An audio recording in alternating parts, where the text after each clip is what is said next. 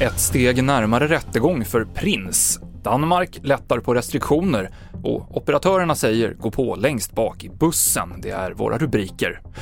Vi börjar med att berätta att skyfall nu drar in över stora delar av Norrland. SMHI har utfärdat orange varning, som är den näst högsta nivån, för Lapplandsfjällen där det väntas blåst och kraftigt snöfall.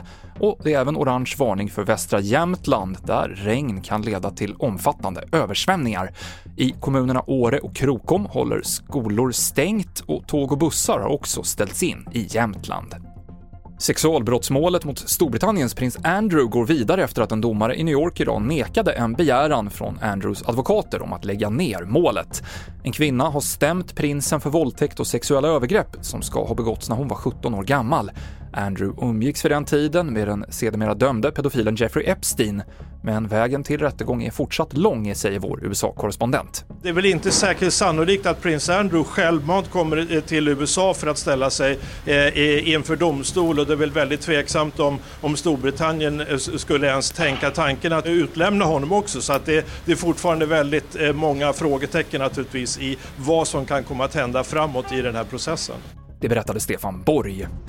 Framdörrarna hålls återigen stängda på bussarna nu när smittspridningen tilltagit. Från och med idag ska man kliva på via de bakre dörrarna på Skånetrafikens bussar och imorgon börjar det gälla detsamma hos Västtrafik och SL och även andra regioner har tagit samma beslut i veckan för att skydda busschaufförerna från smitta.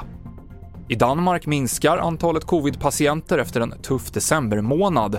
Nu lättar man på vissa restriktioner för kulturevenemang. Museum och teatrar kan tillåtas öppna igen från och med söndag. Däremot så vill Epidemikommissionen i Danmark att nattklubbar ska hålla stängt och att andra krogar ska stänga senast klockan 22, åtminstone i januari ut. Och skidskytten Evelina Öberg gav ett starkt formbesked inför OS idag. Hon vann dagens världscuptävling, hennes tredje första plats för säsongen. Evelina Öbergs syster Hanna är också ett stort svenskt medaljhopp i Peking-OS som invigs fredag 4 februari. Fler nyheter finns i appen TV4 Nyheterna. Jag heter Mikael Klintevall.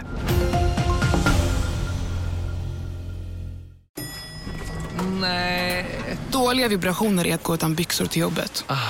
Bra vibrationer är när du inser att mobilen är i bröstfickan. Få bra vibrationer med Vimla. Mobiloperatören med Sveriges nöjdaste kunder enligt SKI.